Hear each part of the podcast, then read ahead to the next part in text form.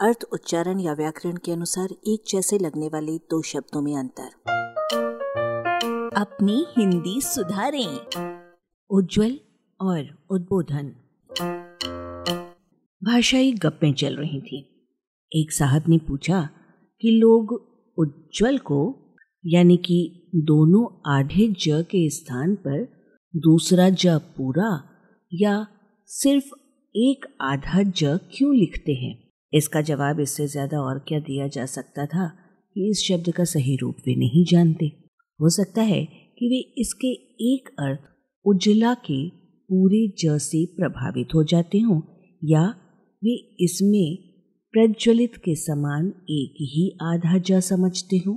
जल का अर्थ है जलना और चमकना, इसलिए अग्नि प्रज्वलित होती है और किसी का भविष्य उज्ज्वल होता है। अन्य मिलते जुलते शब्द ज्वलनशील और ज्वलंत याद कीजिए। पेट्रोल ज्वलनशील होता है और तात्कालिक और सर्वज्ञान समस्या ज्वलंत होती है। ज्वाला यानी अग्निशिखा और लपट भी इसी शब्द परिवार का सदस्य है और उजाला या उजेला भी किसी अन्य स्रोत से नहीं आया है। हृदय में उजाला भी होता है और ज्वाला भी धधकती है। यही स्थिति ज्वालामुखी की है। वहीं बैठे एक अन्य साहब ने पूछा कि उद्बोधन की जड़ें कहाँ हैं? उत्तर, इस प्रकार बना। उद्बोधन में भी वही उद, यानी ऊपर उच्च है जो उज्जवल में है। उद के बाद उसमें बुध धातु है जिसका अर्थ जानना है। आपको बोध हो गया होगा कि यही बुध बुद्धि में है और बुद्धू में भी। उद्बोधन को बुद्धि का उचकाया जाना समझिए।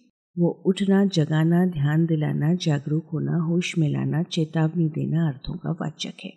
एक तरफ़ ये अंग्रेज़ी में अवेकनिंग है, दूसरी तरफ़ एडमोनिशन है। इन दो शब्दों में उत के समान उपस्थिति के कारण अच्छा खासा मेल जोल और सहभाव है। दोनों अच्छाई की ओर बढ़ने वाले हैं। बच्चों का चरित्र उज्जवल बने, इसके लिए उन्हें उद्बोधन दिया जाता है। उद्बोधन का संबंध ज्ञान से है, जिसका सीधा संबंध जीवन के उज्जवल पक्ष से है। आलेख, भाषाविद डॉक्टर रमेश चंद्र मेहरोत्रा, वाचक स्वर संज्ञा टंडन। अरबा की प्रस्तुति।